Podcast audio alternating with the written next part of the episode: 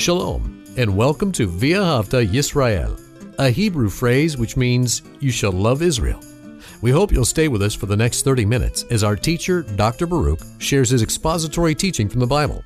Dr. Baruch is the senior lecturer at the Zera Avraham Institute based in Israel. Although all courses are taught in Hebrew at the Institute, Dr. Baruch is pleased to share this weekly address in English. To find out more about our work in Israel, please visit us on the web at loveisrael.org. That's one word, loveisrael.org. Now, here's Baruch with today's lesson. One of the reasons why I like Psalm 119 so much is because of the emphasis on the Word of God. And we're going to learn a principle, and that is this.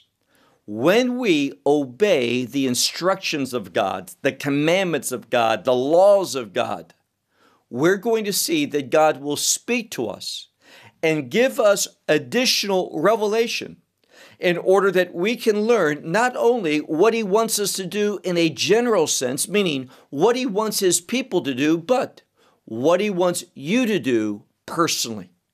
Obedience to the Word of God has many benefits, and that obedience will bring about God's instruction to you, his personal counsel on how to order your life. Well, with that said, take out your Bible and look with me to Psalm 119, and we're going to begin in verse 33. Now, this is the fifth section of Psalm 119.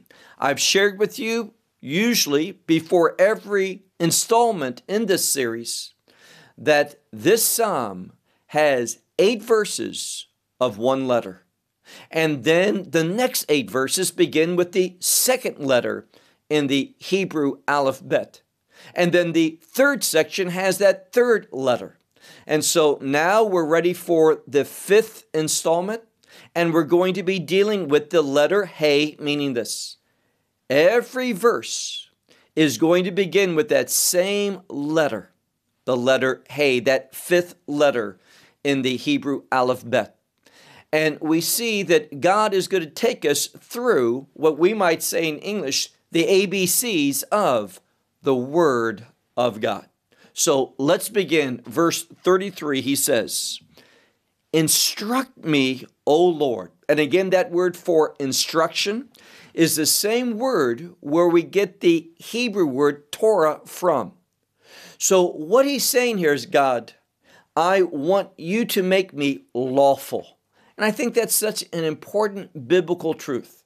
When we are in a covenantal relationship with God, and more specifically, when we are in a new covenant relationship with God, we will want to be lawful people according to the laws of God. So the psalmist says here, instruct me, O Lord, and he wants instruction in the way of your laws.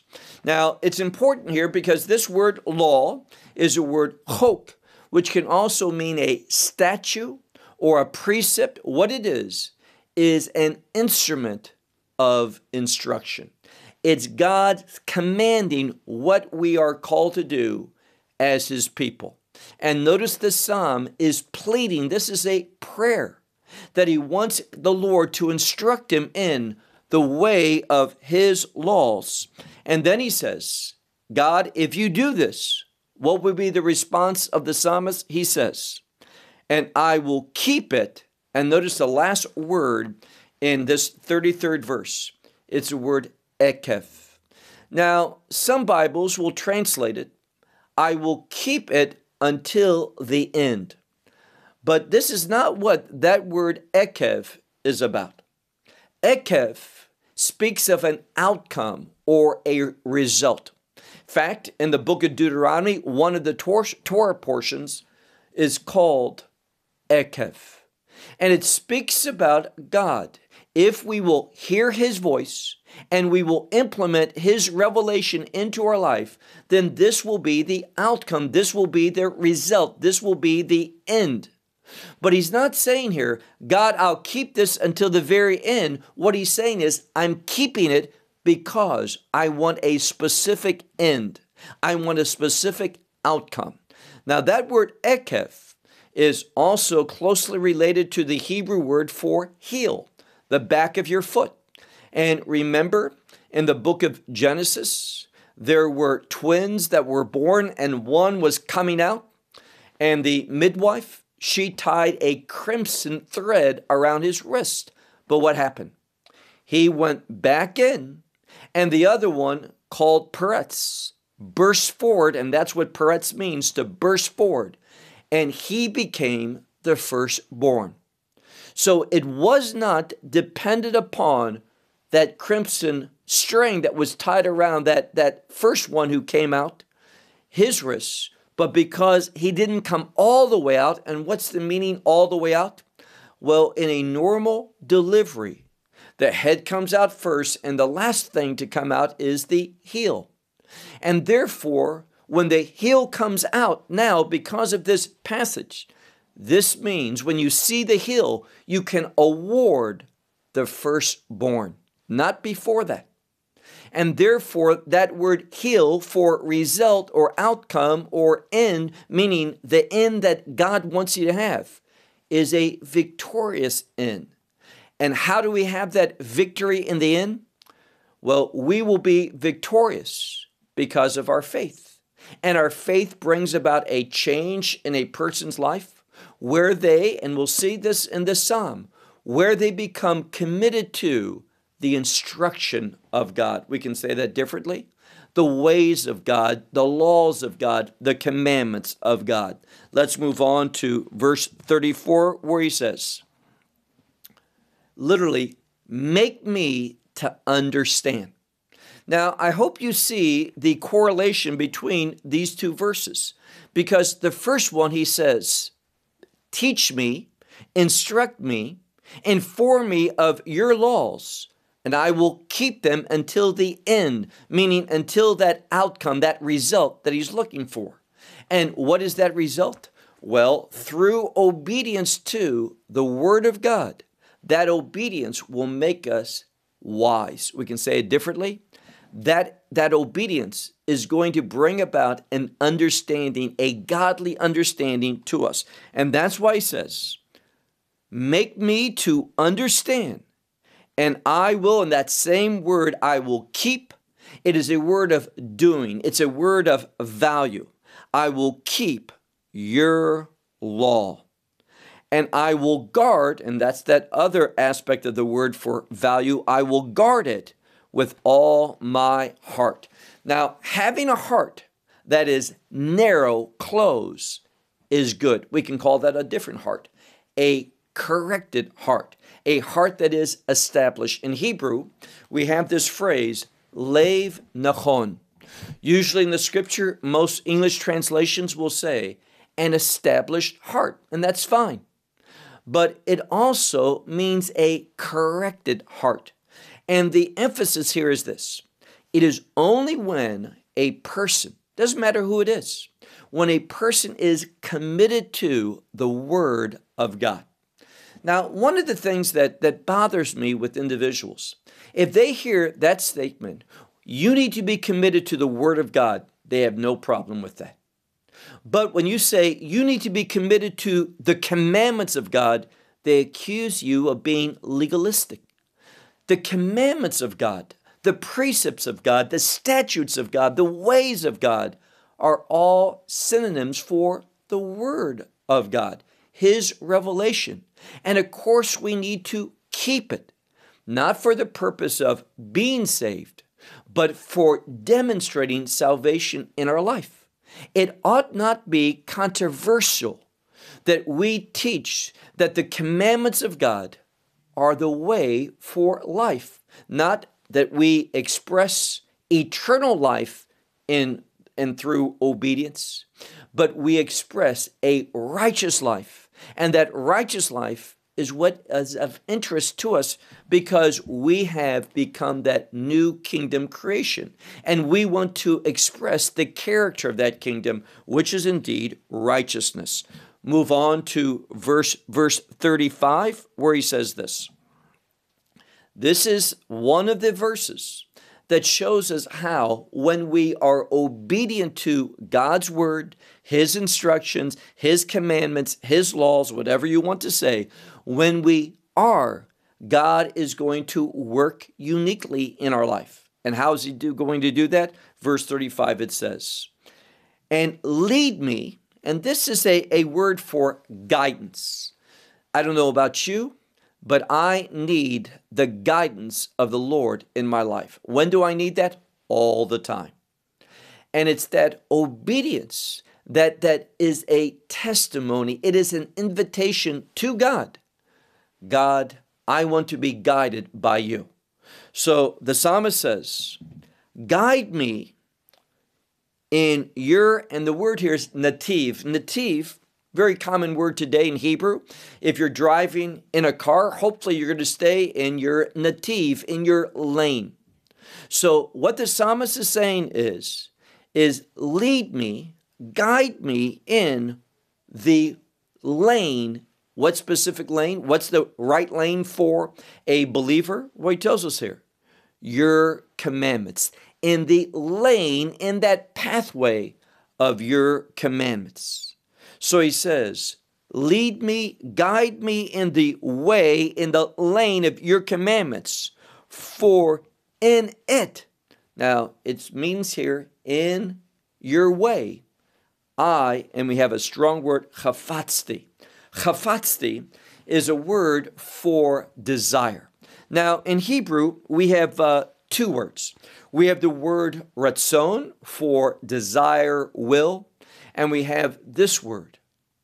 And this word, according to the scholars, people much wiser than me, they say this word, chafetz, is a stronger word than ratzon. And what it speaks here is about this psalmist. He has a strong desire in it, meaning in the command of God, in his ways, in his law. And then he says, move on to verse 36, where he says, incline my heart. And here again, see, we, most of us, we need a change in our heart. Let me put that into a different term. The Bible says, as a man thinketh in his heart.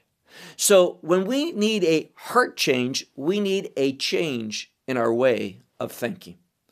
And if I could be so bold as to say, not only do I need a change in my heart, but so do you. We all do. We need to see things and think better.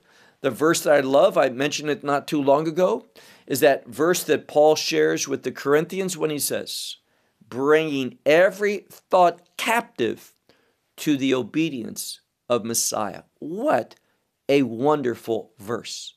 And not only is that a verse of scripture, but I hope that it becomes a prayer for you, that you pray frequently. That means daily, maybe several times a day, that you pray, God, I want you to help me take every one of my thoughts captive to the obedience of Messiah. You know what that is? That is how a mature believer prays. We know not our way, not our thoughts, not our desires, but the desires of God. So he says here, incline my heart, speaking of a heart change, to your testimonies.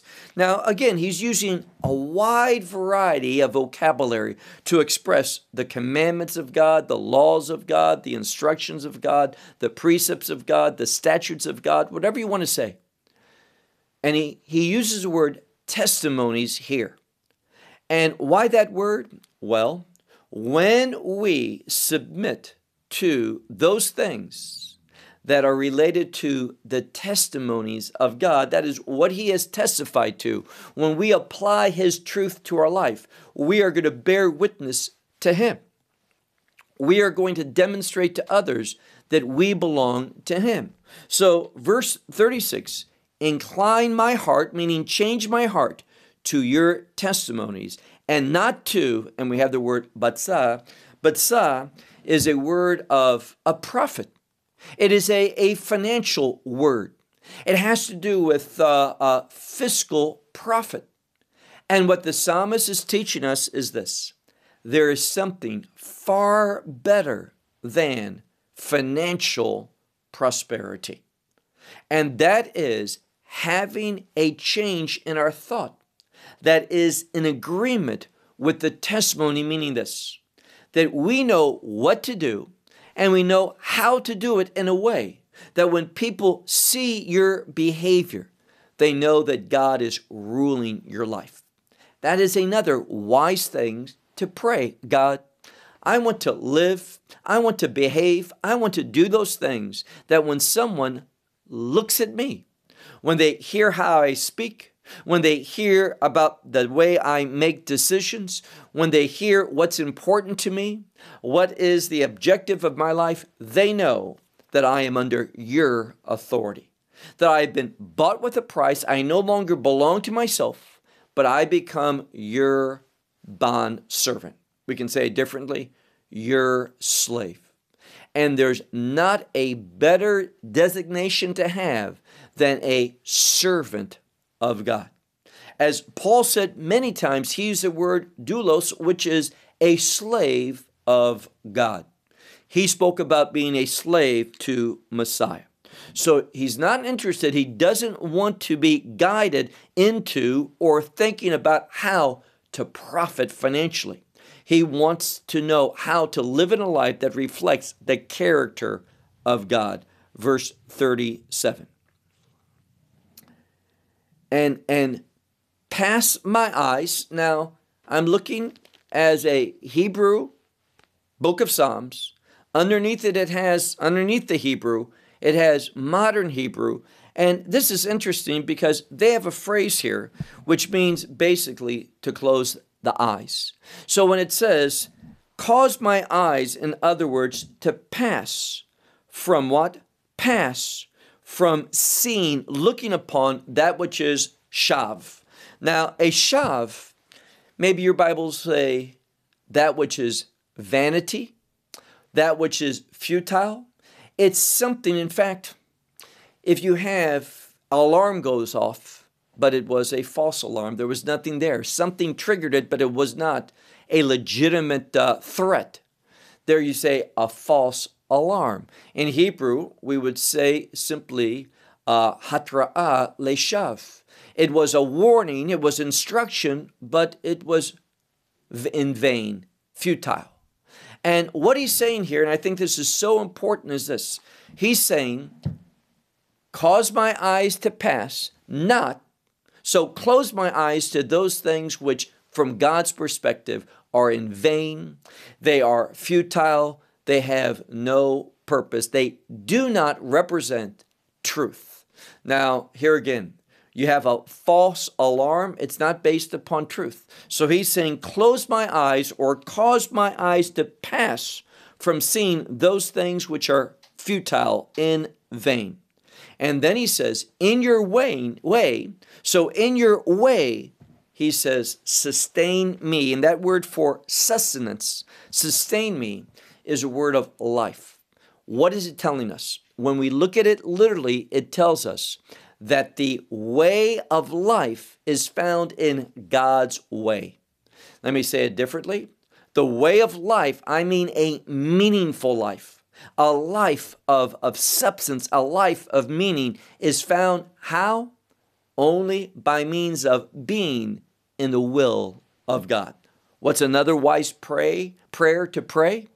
God, guide me into your will, that I might be where you want me to be, but here's something very much important, and that is, and also doing, completing your will.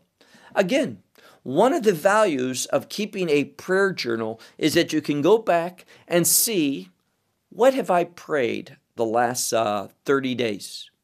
This last month, what have I beseeched God for? What have I supplicated him, asked him for? And is it that I might do his will? Now, to do his will, you have to know his will, so you're in need of revelation. And as we talked about a few minutes ago, obedience brings about God's revelation. So he says here, in your way, make me alive, meaning there's life in God's way. Look now to verse 38, where he says, establish your servant. And the implication is with your word. Now, again, it's interesting is that underneath the literal Hebrew that was written by the psalmist is modern Hebrew, and they have the word for promise. And this is what they're trying to convey. It is when one pursues the promises of God. When we do that, what happens? Well, notice what he says here. He says, establish your servant. Where do I find myself being established? What does that mean? Being built up, made strong, placed in the right location, with the right resources, the right provision in order to carry out God's will. Well, I find that when I'm an individual that relies upon His Word, and His Word throughout Scripture is full of promises.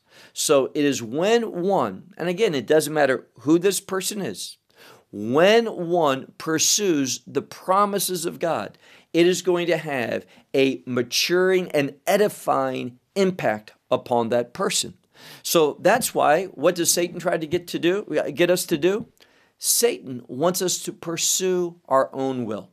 Let me say that differently. Satan wants us to pursue his will, more often than not, without relying upon the law of God, the commandments of God, the statutes of God, the precepts of God. Without relying upon these things, we will be deceived by the enemy to think that what we want is God's will. It is not.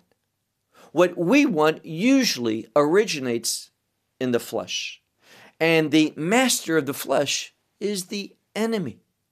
That's why we need to bring every thought captive to the obedience of Messiah, meaning that we are committed to Messiah's will, his instruction, his character, and not those things that are pleasing to us. So he says, establish your servant. That's how he thinks of himself. I'm here in this world now to serve God. So establish your servant with your word, which he says here, which basically you have taught me to fear.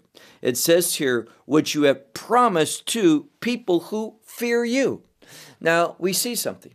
We see that this being established, what he says in the first part of verse 38, is based upon us demonstrating, and hear this, us demonstrating the fear of the Lord. Hopefully you know what I'm going to say now. Say it every time we come across this word fear. Fear is related to, I hope you can fill that in, the priorities of God. So when my ways are established, it is going to manifest. Has God established me? Well, the evidence for him establishing me, him edifying me, is myself in where? Myself in his priorities, and that is demonstrating the fear of the Lord. I fear God. I make him the priority of my life when I am committed to his purposes. Verse 39, he says, and pass, and this is a word of removal. He says, pass my, and this is a word for perhaps shame. It's not the normal word for shame. It's a word for those things that are horrific in a negative sense in our life. Those things that we have done that are not in character of our Lord, things that we do that manifest that we were operating, behaving in the flesh. So he says, remove. That means cause me to pass away from such shameful things in my life, which he says here, I fear. Now, why does he say that? Here again, everything in the scripture is written for a reason. He says, when I behave in a shameful way, in a horrific way, when I do that, it is going to lead to an outcome. And what is that outcome? Well, he tells us right here, we are going to be afraid. we are not going to have confidence, we're not going to have assurance, we're not going to have that peace, that contentment, but we are going to have, and it's an entirely different word for the word fear. Now, if you do a good study of this word, you will find that it's related to something that is abhorrent, meaning something that may scare us, something that is unpleasant, something that is kind of repulsive, something that we don't want any part of. We want to be away from that. How do we get away from that? Not fearing, very simply. We don't find those fearful things coming into our life, those things that repulse us, those things that are a reproach to us. We don't find that when we're walking in the fear of the Lord. But when we don't fear the Lord, when we don't have His priorities, then we're going to experience those things that are abhorrent to us. That's what he says. And then he says, for your judgments, and judgments, we can think of it this way in a very practical sense, God's conclusions. You know, Shlomo HaMelech, that is King Solomon, said, here's the conclusion of all things. This is what he's talking about. When he speaks about God's judgments, it's God's verdict in regard to something, His sentence, meaning what He says about some issue, some matter, some behavior. Doesn't make any difference what it is. It's God's perspective on something. And what can we say always, always, always about God's perspective on something? His judgments, what does he say? Look at the end of verse 39. Your judgments are good. And because judgments is plural, this word good is plural. And some have pointed out that the reason for this, yes, it's good grammar, but it speaks about abundant goodness, that which goes beyond the norm. It brings about a supernatural goodness. Well, let's conclude our last verse, verse 40, when he says, behold, and many Bibles will say, I have longed for. Now, it is a word of desire, but it means something that you are very, very much desiring, that you are passionate about it, that you are committed to this. So it's a word of zeal, commitment, passion.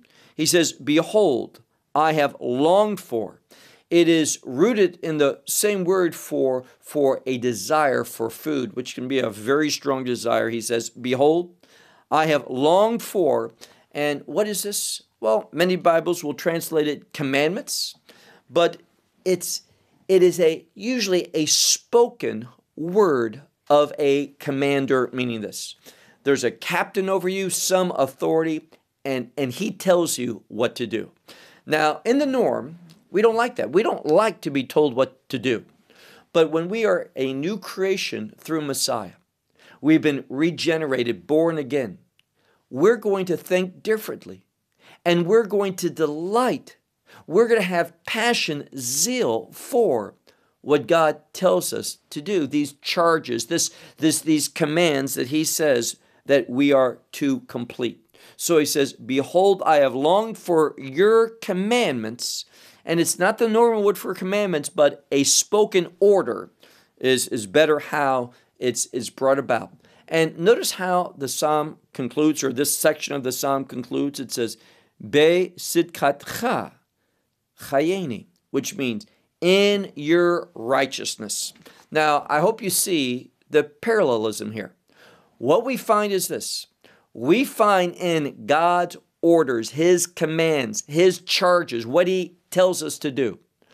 When we apply that to our life, we are going to find righteousness, and this righteousness has benefits. Did you know that?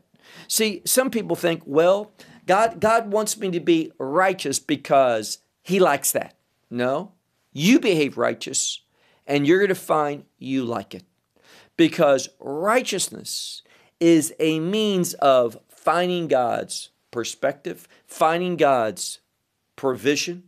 Righteousness is going to minister life, an abundant life that Messiah was talking about when He says, I came that you might have life and have it ever increasing, ever abundantly. Well, that life that you should want is found in righteous behavior. And how do we know what is righteous? We know what is righteous because the Word of God teaches us that. The law of God teaches us that. The commandments of God. And even though we're not saved by the law teaches a saved person what they're called to do. It gives us counsel. And I'll conclude with this. The counsel of the law is similar in a very, very powerful way and similar way to the counsel of the Holy Spirit. Meaning this, the law of God and the Holy Spirit, they say the same thing. Because that Spirit of truth, He is going to lead us into righteousness. That's what the Holy Spirit does. He guides me into righteousness so my righteous behavior can be an instrument of glory to Him. And the law of God defines what is right or righteous and what is wrong or unrighteous. So there is a solidarity between the testimony of the law and the testimony of the Holy Spirit. We need to realize that. Well, I'll close with that until next week. May God bless you. Shalom from Israel. Well, we hope you will benefit from today's message and share it with others. Please plan to join us each week at this time and on this channel for our broadcast of loveisrael.org. Again, to find out more about us, please visit our website, loveisrael.org. There you will find articles and numerous other lectures by Baruch. These teachings are in video form. You may download them or watch them in streaming video. Until next week, may the Lord bless you in our Messiah Yeshua, that is Jesus, as you walk with Him. Shalom from Israel.